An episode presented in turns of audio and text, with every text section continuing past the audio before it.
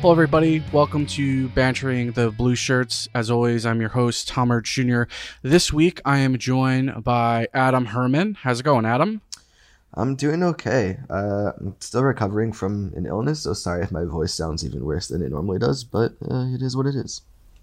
Yeah, it's that time of year where it's sort of like all hands on deck. Uh, yeah. Adam's stepping in for, for Mike this week, and it actually works out pretty perfect. It being trade deadline time, uh, we all expect the Rangers to make moves, but yeah. I don't think we expected a trade involving Joey Keane. So I guess I'll give you the microphone here. Just your your thoughts on the move and what you think could happen next. Yeah, I don't think it's like a totally mind blowing, like, what the hell are they doing type deal. Like, you can see the logic in it, right? Like, they have, at least in theory, three very strong right handed defensemen at the NHL level. They have uh, Nils Lundkvist, uh, who, you know, uh, first round pick in 2018, I believe, right? And um, he's he's tearing up the, the Swedish Hockey League right now, so he could be ready for the NHL next year or a year later. So I think the Rangers kind of looked at it and said, you know, Joey Keane's having a great year, um, but he doesn't quite fit in our plans as well as a winger would. So um, I think they said like, let's make this move. Um, while we still have some leverage and teams don't know like, hey, we absolutely have to get rid of the guy uh, which is sort of what Carolina did um, with Julien Gauthier, because uh, he's waiver eligible next season. They have they've had trouble finding a spot for him. I mean, I'm sorry. Um, if you have a 22 year old first round pick who's fourth in the AHL in goals, um, and he might even be higher if he had played more games. Um, you know, and you can't find a spot for him for more than five games. You know, this season, like it's it doesn't bode well for finding a spot for him long term. So I think the Rangers kind of uh, won that aspect of the deal where they took advantage of um, a situation where they they they had more leverage than Carolina did. I think it's also a situation, and you pointed this out in your story, which went up on uh, on Banter on Wednesday. It could be also the Rangers realizing that Joey Keane is having a really good season, no fault to his own, but it yeah. may be better than is we're going to see going forward. Yeah, and uh, this is something that I, it, it, can be frustrating to try to, um, what's the word? I guess kind of try to explain is that saying that someone's have it, you know, has more points than he really is, you know, is going to put up long term is not the same as saying that a player is, is you know, undeserving of his, you know, stock or that he's a bad bad player. It's just that. Um, you know, re- regardless of whether it's you know a fourth liner or whether it's Sidney Crosby, um, they're going to have a great season. They're going to have a bad season. There are going to be times where their value is higher than it would be at other times. So that's kind of how it is with Joey Keane. It's just that he, when you when you watch the Wolfpack, he he he's benefiting from kind of some elite talent around him. Um, he's he's not necessarily driving he's driving play, you know, in the transition from sending the puck up the ice from the defensive zone to the neutral zone. But he's not a guy who in the offensive zone is going to be like a major playmaker, at, at, least at the NHL level. I see him kind of settling more into um, the transitional puck mover type defenseman. Um, so I, I, think the Rangers, you know, doesn't mean he's a bad player. I think he's going to play in the NHL. I just, I just think that his stock is higher now than it would have been if they tried to move him, um, you know, next winter, let's say.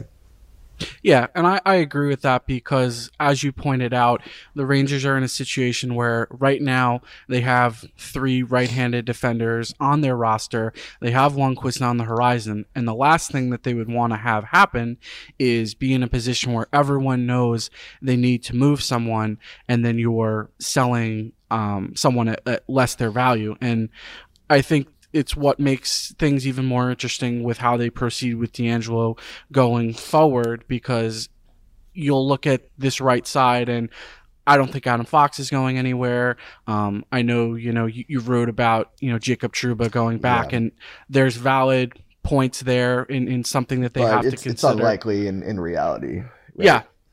Which it's So- it's this is their way of sort of saying they can you know we don't really feel any immediate um, action to do anything because as we've seen with other prospects um, you know uh, as talented as Lundkvist is they may try and slow walk it to a degree until they're they're ready to make it a, a, a decision.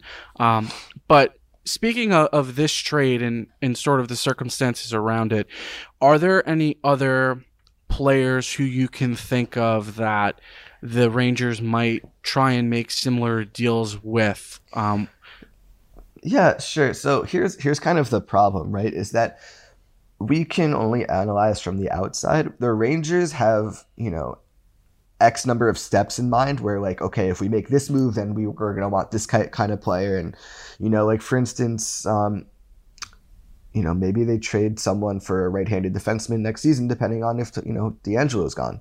Um, so, so my point being that there's there are a lot of ways this could go, um, and it depends on what they're going to do with a Jesper Fast or a Ryan Strome, um, you know, a Buchnevich, and, and so on, a Brady Skjei. So, um, I, I I could see a lot of different ways that um, that that this could go, um, which is kind of the intriguing part about this. Like this is kind of the nitty gritty of the of the rebuild, right? Like it's it's easy to just stock up draft picks and, and and you know prospects and just be like, all right, like we just now have this pool. But it's another thing to be like, okay, like here's who's developed, here's who hasn't, here's what our needs are, and and to you know try to work in the market to to you know fix your holes. Um, I, I can still see them very much interested interested in Jesse Puljujärvi from Edmonton um, because um, he fits the kind of style the Rangers want to play, and I think all things being equal, they'd like to get Kaapo Kakko, someone that um, he can he can kind of relate to, and will make him feel like he's at home. So I can absolutely see uh, that going down, and I don't think his stock is is rising, even if he's playing well in in Finland. It's just the longer this drags out, the um, you know, it's like we talked about with Keane. Like the longer you kind of wait on it, um, the more teams you know understand that you're in an awkward position and can uh, leverage the deal in their favor. So I, I could see him um, being a guy. Um, I think there's no doubt they'd like to add. Um, I don't necessarily have any names off the top of my head, but maybe um, a center or two for the prospect pool because as great as Zibanejad and Chytil are, and we'll, we'll see what happens with Strome, but uh, after that, they're pretty lacking um, in you know the organization. Karl Henriksson's the really the only meaningful center, um, and he's you know at least two three years away. You know, and I lean way more towards three, maybe four. So they need centers. So I would not be surprised um, if if they make a trade with Colorado. Let's say I could see Vlad Kamenev, who's kind of a depth center. I could see him kind of like that final piece as an add-on, the sweetener. Um, and and yeah, but like I- like I said, like the issue is that the Rangers are going to be making moves, you know, like like it's chess. Like they're going to be thinking three or four decisions ahead. Um, so uh, it- it's going to be interesting to see how it plays out. yeah, I think that this deadline and obviously the upcoming draft is going to tell us how how soon this team thinks it is ready to contend Be- Mhm. because you you look at how many pieces they already have in place of priority whether it's Panarin as your top winger Zibanejad as your top center um, you obviously the goalie situation which is something that they're going to need to work through the right side is something they're going to need to work through and then you have a bunch of different forwards, whether it's Kakko or it's Buchnevich. It's that filling out the roster and assessing, okay, who's not going to be a part of this group Yeah. for the long haul. Um, so I, I think definitely it's it's going to be interesting to see um, how they proceed. Um, we're going to get into this in a little bit more um, detail once we get to to the the questions element of it. But um, just your general thoughts on the Rangers, where they stand, you know, ahead of the deadline. This is the last podcast um, we'll have before the Monday deadline. Um, just of the players of note, whether it's Kreider, Fast. Um, what are your, your your thoughts?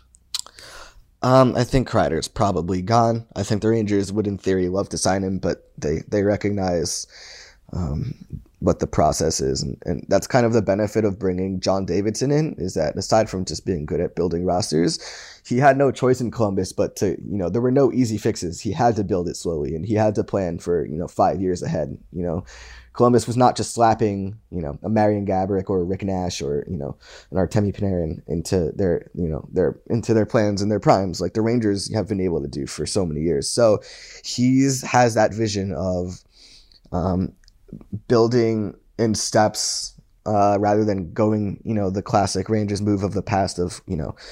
Um, trying to win the Stanley Cup in one offseason. Um, that that being said, I think you look at certain components of this team and you're like, this team, in some aspects, could match almost any team in the league. Uh, their top six, their power play, their the right side of the defense, the goaltending. Um, you know, like that.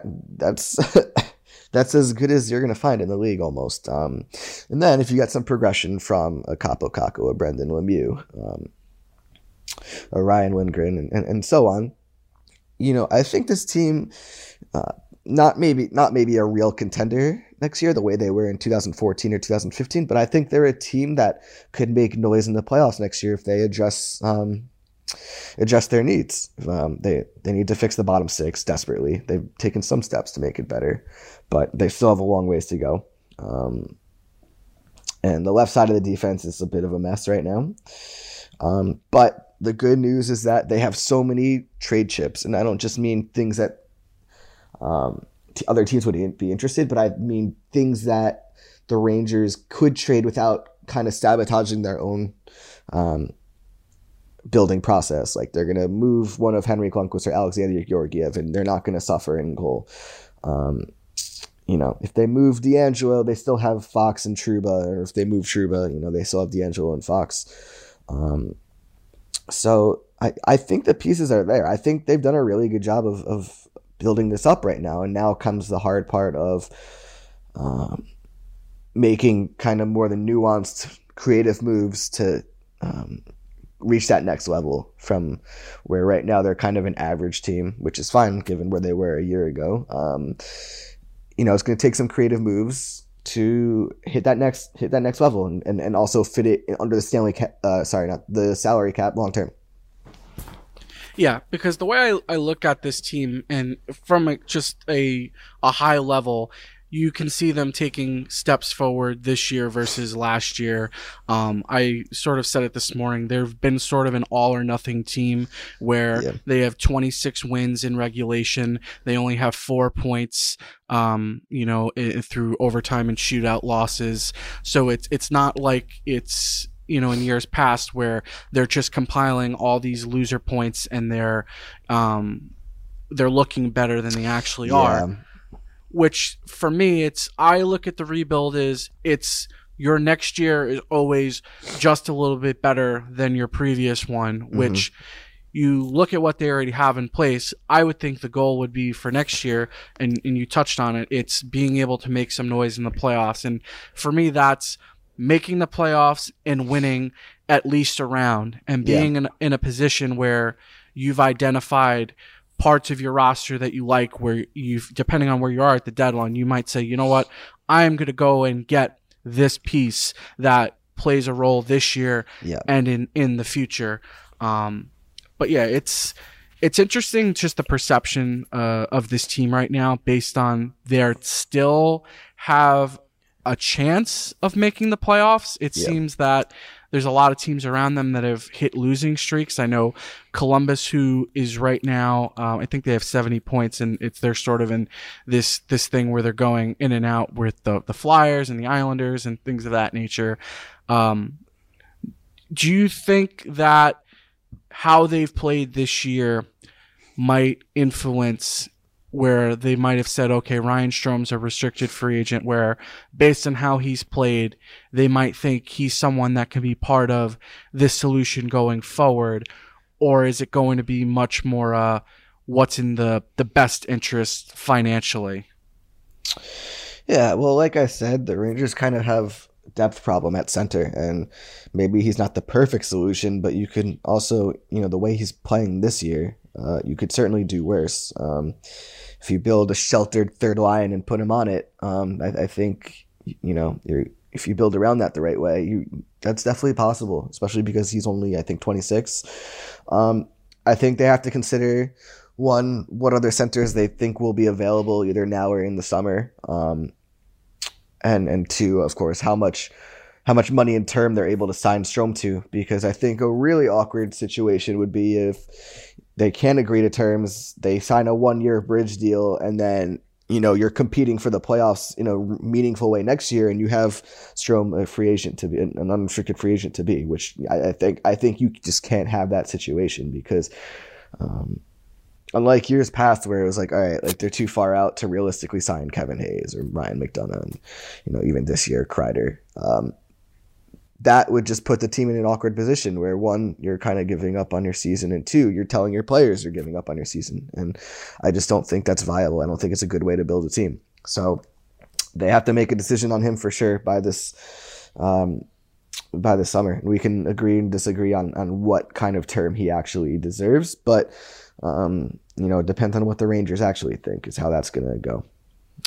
Yeah. So speaking of staying or going, um, I'll I'll just go through this really mm-hmm. quickly, and then we can get to the questions. I sort of had put out two days ago, you know, this informal series of polls based on, you yep. know, people they think should stay or go. So, it for Kreider, it was forty nine percent stay, fifty one percent go with yeah. six hundred and fifty four votes. Uh, Strome was seventy nine percent go. DeAngelo seventy eight percent stay. Lundqvist 67% stay, Georgiev 73% go, Buchnevich 89% stay, which I was kind of surprised by that because I I think maybe, if you did that poll 2 weeks ago it would have played out very differently. Yeah, because and maybe it's just the people that follow me and people that don't like Buchnevich don't nah, follow me. That's also fair.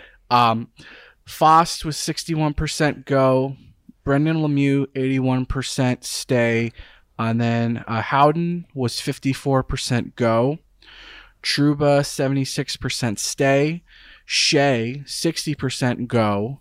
Staal 83% go. And Brendan Smith 83% go. Mm-hmm. Um, and yeah, each poll was over, you know, 600 votes. Um, I mean, I know like for, you know, statistical sampling purposes, you know, it's not the, uh, you know, it's not something you're going to take to the bank and it's, you yeah, know, it's not, the, not a scientifically conducted study, of course. Yeah, exactly. But it's, you know, it's interesting to see yeah, uh, of course. the pulse of the people. Um, yeah. So, yeah, so we're doing only one show this week, you know, um, just the nature of scheduling and timing yeah. and things of going out of date. Um, so we do have some questions right. um, for bannering points. We'll start with um, the ones from our uh, Patreon subscribers. I'll read your names at the end, but thank thank you as always to those who subscribe to the Patreon. It, it does really mean a lot. So, and this question is actually interesting because you you touched on it um, earlier. So from Kushtastic, do you guys think there's value to having multiple people from the same country playing together on lines like the Red Wings did with the Russian Five? And if so, do you think the Rangers should do so with Finnish-born players to help Kakko? Yeah, so I, I think they do need to add a Finn and and specifically one who's actually decent in hockey. I don't think adding one who's terrible helps very much, but it's not even so much about on the ice. It's it's really off the ice because like here's the thing, a game is you know, he's going to play Kakko what 17 18 minutes per game next year and then you have a few hour practices a few times a week. There's a lot of time away from the rink, you know? Or in, at least even in the locker room, where that's really where the friendships are made and, and um, players get comfortable in their skin and and such. Um, so I think that part of it's more important than like with the Russian five. It was like one, those were all ridiculously good players. Two, they had spent a lot of time together playing together and building that familiarity. And and three, um, they all fit each other's style. I mean, you look at Kreider, Zibanejad, Buchnevich. Those guys could not come from more different backgrounds in, in any way. Um, and yet, like they just they play so well together. Um, so I, I, I don't think you shoehorn in guys just because they have the same nationality because like and uh, I mean just think of think of yourself right like there are a lot of Americans that if someone was like, okay, we got you this American to sit next to you in a cubicle or whatever, like I don't like this person just because he or she's American. Like there's some people from my own country that I don't like, right? so, so I know people can't believe I would have such a cynical view. Um, but yeah, like my point being, like I, I, think you do want to get someone in that Kakko can relate to on on some on some level that he can build a friendship with. Um, so I think that's something they do need to address. But I don't think you just go, oh yeah, like these two guys are from the same country, even though they grew up five thousand miles away. You know, like let's you know just put them together and hope you know they fall in love or whatever. so yeah, I mean, I agree with that. And that's what I find also interesting about Brendan Smith because he's been one of the the closest people to yeah. to to Kakko, um, sort of taking this mentor mentorship role. And I know that there was um, I, I, don't remember when the story came out, but it was it was sort of talking about Kakko and how he's been adjusting to life in the NHL and how you know Smith has been a guy who who's been able to yeah. help him. Um, but yeah, I, I agree. It's not so much where you're you're from. Like obviously, we've seen this year um, the the, the the friendship of like Panarin and Buchnevich. It's someone who actually speaks the the language, not like where years past, like everyone's like, oh, well, Kreider speaks a little bit of Russian. He can relate to you know Buchnevich. Um, so that sort of the comfortability and just someone who has gone through the process and has the life experience to say oh you know it's tough coming to this league but you know with enough time you can uh, make it through. Yeah. All right. Another patreon question. Uh, it's two questions actually. So from perennial powerhouse how and this one i don't really understand um, either but how on earth does Mike Milbury have a job? Seriously, tell me. I'd rather listen to a flat earther for three hours than his commentary. I really don't know. I, I, I, I don't have a good answer. I genuinely and like there are some sportscasters I don't like, but like like Jack Edwards, I can't stand him, but I can understand why the Homer Boston fan like he appeals to them, right? Right. Who to whom is Mike Milbury appealing? Like the the boomers? Not even. Like my dad hates him. Like, yeah it's like this situation that's going to solve itself by virtue of the tv rights deal being up. So yeah. I would imagine NBC will still have some level of involvement, but they might consider things differently um, because you can just even see it in the studio. You know, even before the Jeremy Roenick controversy, they were always trying people out during the playoffs where it was Patrick Sharp or Keith Yandle. Um, you know, obviously it's got to be someone who's not a full time player, but even, yeah. you know, how Brian Boucher has sort of moved into. Yeah, I love Boucher. I think you know, give him a promotion, please. I think he and Mike Johnson are fantastic, um, and Anson Carter as well. Uh, but for whatever reason, they lean into like the milk toast, you know, fifty year olds who still think hockey is played like it was in, uh, you know, nineteen ninety. so. Yeah, like I could understand if Milbury was an NBC guy for like Boston area games because you kind of see that with um, like Philadelphia where you have Keith Jones on the broadcast yeah. or you have um, you know Eddie Olczyk on the broadcast. Although in his case, you know he's he was doing national stuff too. So while he does be a little bit of a homer for the Blackhawks. It's nothing compared to, you know, Milbury with the most recent Boston game. So yeah, um, I don't really have a good answer. I just think it's something where NBC at one point just said, "Oh, we got to grab these, you know, these people to try and grow the sport," and they just never thought to move them around because they were making money. Which the opposites happen with, um, you know, in Canada with the Rogers deal, where they made a shakeup, you know, where they're getting rid of right. you know, Nick Kypreos and Doug MacLean, and um, so yeah, I think that's something that will eventually sort itself out. And then the second question, which I'm guessing it's sort of relating to Milbury too, because this was a hot topic during the Rangers Bruins game. How does every hockey pundit fail to give context surrounding Hank's statistical decline? The team has not shown up defensively for him for three and a half years now. Not sure this goalie conundrum would exist if the D actually helped him out like they do other netminders. Yeah, I mean, look, like here's the reality of it is that even very good hockey players are ter- and even good scouts are are terrible at analyzing goalies. And you know, don't take it from me. I've spoken to multiple, numerous current and former goaltenders who it's the same thing. Like they they read or listen to analysis on goaltending where guys just say like, oh, like uh, he's strong on his feet and you know he cuts off angles and he's a Challenges winner. the shooter. Yeah, yeah, just like every, every goalie, you know, it's it's like saying to a pitcher like, oh, he throws the ball fast. Like that doesn't really explain much, um, you know. So there's a reason someone like Marc Andre Fleury and you know, by all means, you know, a pretty good goaltender in his time, but there's a reason that a lot of these pundits think he's better than. Um, you know, a Lundqvist or Luongo beans because he's been fortunate enough to be on teams that win the Stanley Cup. And that's kind of just the archaic way some people still unfortunately analyze hockey. Yeah, the rings the rings argument. I mean, we will even hear it um, anyone who's going to watch the trade deadline coverage, you're going to hear people talk about, yo, you know, this person's kind of a depth uh, addition, but they won a championship. They know what it takes. And it's like, yeah, I mean, how different sport, but how long was it that LeBron James was called like not clutch and not a winner? Um, you know, and then like multiple rings later, I think he has four now. You know, it's just, it's just a very, it's easiest, lowest hanging fruit is to blame the top player um, for a team's you know failures. Yeah, it's um, it's it's just just dumb. I mean, goalies are are voodoo, and uh, I think it's a situation where people just like to you know speak in generalities and yeah. they try to say a lot of things without actually saying anything. The biggest advice I would have is that it's okay to just say like I don't uh, know. I don't know like I'm not informed enough on this topic. Uh, you know, like and like I, I think I come off as fairly confident in things I say, but there's a survivor bias there where just like if I don't know or I'm not confident in what I, am just gonna shut up, you know.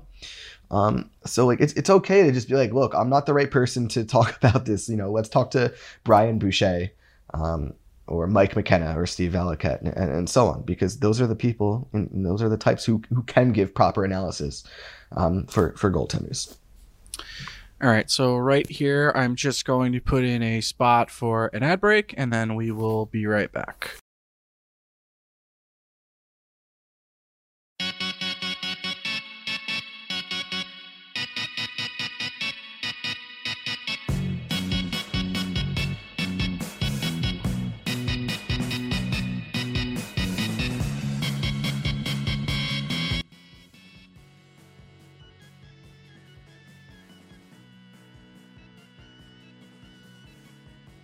Should have heard an ad just now, um, and hopefully it was something good. Uh, this question comes from Kevin Power. What can we expect a week from today? Uh, brackets trade deadline. Yeah, like so I think Kreider's the only one we can really say like yes, we know where this is headed. At least in terms of like guys who could be headed out the door realistically.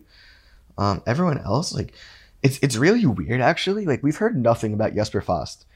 Um, and it's just bizarre in, in regards to either contract talks or um, you know the trade deadline. Like we've heard more about joe thornton you know and like here's look at the return tyler Toffoli got and that was partially just because the market is for wingers is horrible. Um so like jesper Fast is not that much worse than tyler Toffoli. Like he's perfectly solid third line winger who plays a defensive game that every coach loves to add you know at this time of year so it's just it's just very strange to me, and it's I don't even think they need to trade him. I think if you can get him on a reasonable deal, like absolutely sign him. Like he's just brings a different kind of game that's hard to find, and he's only 27. So if you get him for three or four years, like you're not really um, eating up bad years in his career. Um, so it's it's just like very strange to me that we haven't heard anything one way or the other when we're you know um, what five days away from the deadline. Yeah it's it's interesting because he is someone that if he wants to, he can get paid, and we've seen so many teams that overpay for players yeah, like him. Is, yeah, he's always he's in that like uncomfortable zone where like he's good enough to deserve a lot of attention, but there are 31 teams and all you need is one of them to really really really want him, you know, and then suddenly he's being paid 4 4 million for 5 years. Um, you know, even if 30 teams balk at that price, if all it takes is one to just really want him. So if he wants to stay in New York, I think there's a reasonable deal to be had. Um, I maybe four years, three million. But anything much more than that, like uh, you need cap space, and you need to use cap space on the top players more than anything because, like, look, they paid a hefty price for Artemi Panarin, but good luck finding, you know, a a Hart candidate. You know. Yeah. Jesper Fast, like, and I said, like, he's an interesting, you know, a bit of a unique player, but you can find third line wingers, you know. So I don't think you can afford to pay a premium price for him, and that's kind of why the Rangers are in a bit of an awkward spot. Yeah, and I think part of the reason that they find themselves in these awkward positions is they get these players on um, really good contracts, whether it's Fast who's making a buck eighty five Yeah. a year, Kreider's at four point six, that you get to a point where you want to keep them, and it's like you know you're already signed for you know somewhat dirt cheap last time. Like Yeah, I kind of feel like they're going to want to get paid what they're Yeah. worth. but yeah, I think Fast is the perfect um, playoff acquisition. Like all these times we hear, oh, he's great, he's a playoff type player, and he, he he's shown that he, although he's not someone that ideally you want to have on your second line, if he's there for a few games, it because someone gets hurt or Yeah.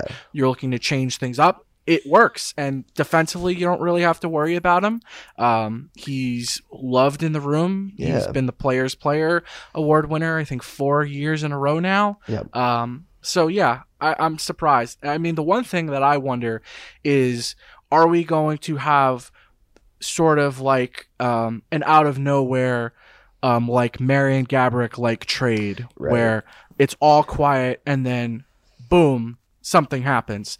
Now, I don't think that this would happen, but if there were to be a Marian Gaborik like trade, I think it would be Trouba, where it's Yeah. hmm but yeah, um, Kevin, I think really it's just gonna be Kreider, um, maybe Fast, but they'll. I think do- we're going to see. Sorry, I didn't mean to speak over you, but No, I, sure. I, I don't think we're going to see only one trade. I don't know who, you know, or or what. Maybe it's the Rangers just trading draft picks for someone, but like I, I just I don't see this uh, deadline passing with only one, and I'm not including the Gauthier Keane trade. I don't see Mm-hmm. it going where just one player is traded. I think they're going to or one trade is completed. I think multiple deals will happen um, for in the next few days for the Rangers. Yeah, I mean, I wouldn't even be surprised, like if it was a deal like, okay, they flip Howden for something of similar value, but at a different position. But it uh, it should be interesting. Um, question from World by Mike: You can choose one Ranger under the age of 25 on the current roster to hang out with for one day slash night. However, you're paying, so it must be within your own budget. Whom do you choose, and what do you do? Man, under 25, like I'm starting to get old, man. I'm 28 in a, in a month. So, uh, not that that's a ridiculous age difference, but, you know, that's not exactly my wheelhouse currently. Um, but, I don't know, is Buchnevich under 25 still? Yeah, I just think, like, and maybe the conversation. That's my pick. conversation wouldn't be the best, but like, and, and, like no offense, like I'm sure like if I sat down with Ryan Lindgren, let's say, like it'd be a perfectly fine conversation, but like I just don't picture that being like some super memorable thing. Whereas with Buchnevich, like who knows what crazy shit um, is going to come out of his mouth. Although, you know, who also knows how much he's able to drink. Um, I just this guy. What there was like an Instagram of him a few days ago where he just had like pigeons on his knees. Yeah, like, he's feeding pigeons this in the park. This, guy's crazy, you know. So I Yeah. think it would just be interesting. Yeah, I think Buch- Buchnevich is my pick just because, like, if you follow him on Instagram, it's just through throughout the year, you'll just see his stories, and it's the most random shit. Whether it's you know, one year he had like, uh, you know, he he was like dressed up in costume, um, doing something. Uh, the pigeons in the park, you know, him in front of a mural, you know, just sort of giving the middle finger and smiling super happily. Um, you know, I'm I think he would be hilarious, and you know, I don't think he'd cost a lot. You know, find him some magnets and uh, yeah. have a good old time. yeah. And then we have a question from uh, Big Mouth Yank. Um, we sort of touched on this, but do we move Kreider at the deadline or do we resign him? Uh, seeing how anything we get in return likely does not equal his output slash leadership. I'm sorry. Um, I I just I think Kreider would have to like someone out there is going to give him six or seven years, six and a half, seven million, and I just I think that's too much for him, and I think he's a really great player. Um, but someone's going to do it, so I think it's about him being willing to take a big hit to his his um, demands. I think. I think if he was willing to sign five years, five and a half, or even maybe five years, six million, I think it would be done by now. Um, so like we'll see if the reality of you know guys now have been moved right. So like it's real now instead of just posturing like we've seen. You know, Andy Andy Greene was moved, Tyler Toffoli was moved. Like guys are being traded. Um, so maybe you know the reality of the situation uh, makes Kreider lower his demands, and I don't think it's a zero percent chance he's traded. But I, I I think it's you know at least 90, 90, 95 percent. Yeah, I feel like if there was a deal to be done, it would kind of be done by now because it's not like he's a guy where it's he's trying to argue for um, significantly more money than he's worth. He's, yeah, right. He's, he's got a good case, and it's it's not like it's some fringe person who's trying to capitalize off of one really good season. Um, but again, it could be a situation and like you you've talked about it before where we always say, "Oh, we'll just trade a player and then they'll come back and re-sign." You know, yeah. once they see the other grass, you know, yeah. it's it's it it's it's real. They've now put themselves in the new environment and they're like, "You know what? I couldn't see myself being anywhere else. Now I'm here." Um and it's it's I'm ready to do this and get paid, you know, a, a lot of money to do it. So yeah. I, I definitely I, I can see that. Um, this is an interesting question, and there's been no like official linking of the two teams. More so, um, this is comes from Dirty Dan. Uh, would the Rangers be interested in Vincent Trocheck, and could Skjei or Trouba get Trocheck and a prospect? He's an interesting one. I think that's kind of a deal where, like he he had a pretty dominant season. What was it, a year or two ago? This year, it's been kind of mixed bag. I think a Skjei trade or a Trouba trade could be interesting in that regard because I think it's. I don't think he's a guy I would want uh, the Rangers to be moving young pieces for. I think there's an interesting decision to be made there um, in regards to like, hey, like, um, you know, like these defensemen are making a lot of money. They're still in their prime, but like not not a home run at the current contract right now, and it's kind of the same deal with Trocheck. So I could see, um, I could see that being. It's not the worst idea by any means. I I just don't see it being a thing where the Rangers are moving, um, a first round pick, multiple second round picks, and and you know, uh, Nils Lundkvist or, or top prospect. Yeah, what's interesting with Trocheck, he's making 4.75 million. After this year, he has two years left on his deal. Um, yep and just pulling up his his stats page. So he had let's see, so yeah, he had a 75 point season in 17 18. Last year he was injured and limited to 55 games. Yeah. He had 34 points and this year he's got 33 points through 52 games. So, yeah, it's it's a situation where he's he's an interesting guy, but I could see that if this team was a little bit further along. It's why would you flip something for a guy who he's only under contract for two more years? Because unless it's the thought being as well, he's going to give you similar production to Ryan Strome, and it's yeah. that number guaranteed for two years where you might not. Yeah, and, and you know what? That's really, actually that's a good point. That's kind of going back to what I said earlier. Is that the Rangers are going to be thinking multiple steps ahead, and I think maybe yes, you can part with younger players or draft picks if you know you're going to be doing the same with Strome and that you're effectively um, making a flip of of the two. You know. Yeah, because he's also let's see. So he will turn he'll turn 27 in July. Um, he's also played right wing before, but it's primarily um, a center. So yeah, I mean it's an interesting name, and uh, thank you for the question. It's something to think about. Um, Mhm. but yeah, it's it's it's one of those things where I could see the Rangers maybe trading Skjei more so than Trouba because the Yeah. money is sort of Mhm. about the same. Um, another question we have from Tim: What could po- what could Boston possibly have to offer for Kreider? They don't really have good prospects, and their pick this year will be likely within the final 4 hmm Yep, it's a it's a tough problem. Um, they just their prospect pools like they have one good but not great prospect, um, and and sorry, um, that's about it. Like everybody else is you know kind of depth guys like a, a Tim Gettinger type, you know maybe. Um, or, or Ryan Lindgren, just guys who, yeah, like these guys could maybe fill out a bottom six eventually, but no, no needle movers really in the organization. Um, there was a time where Jakub Lauko would have been that guy, but he suffered like a serious knee injury at the World Juniors. So, you know, always wary of a guy who relies on his speed, who suffers a, I think it was an ACL injury um, with a long recovery. So it's a tough problem. Boston's going to have to get creative. I've had some people ask about Jake DeBrusk, and I- that's that's not happening. Um, Counterproductive for Boston. yeah, and just it doesn't like they're gonna have salary cap problems. They need a guy like DeBrusk, like that can play above his um what he's earning. Um so I that that's not happening. I, I doubt it. It's maybe if Boston gets just like so absolutely desperate, but I, I don't see it.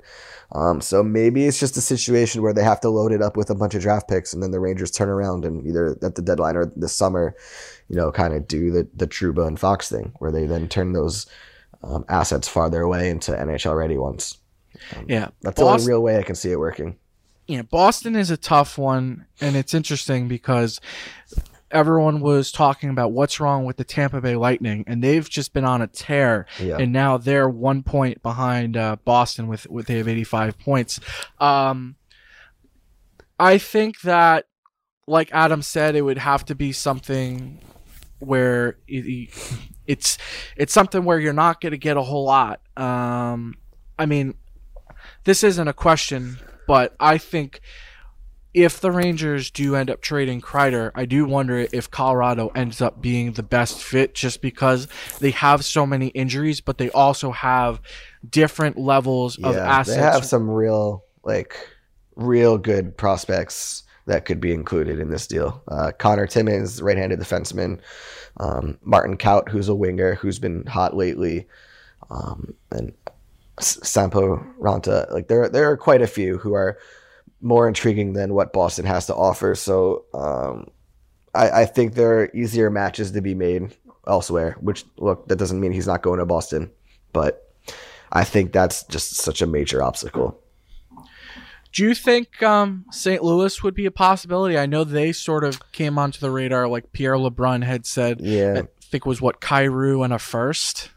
yeah, it's that would be that'd be great. Um, I just I, I don't remember who said it, but I think one or two reporters kind of said that St. Louis is still interested, but that it's Boston and Colorado at the Mhm. top of the food chain there. Um, so yeah, I could totally. St. Louis has some prospects. Um, Jordan Kyrou, they have their first round pick. Um, Kim Klim Kostin. Um, so that yeah, I see a fit there too for sure.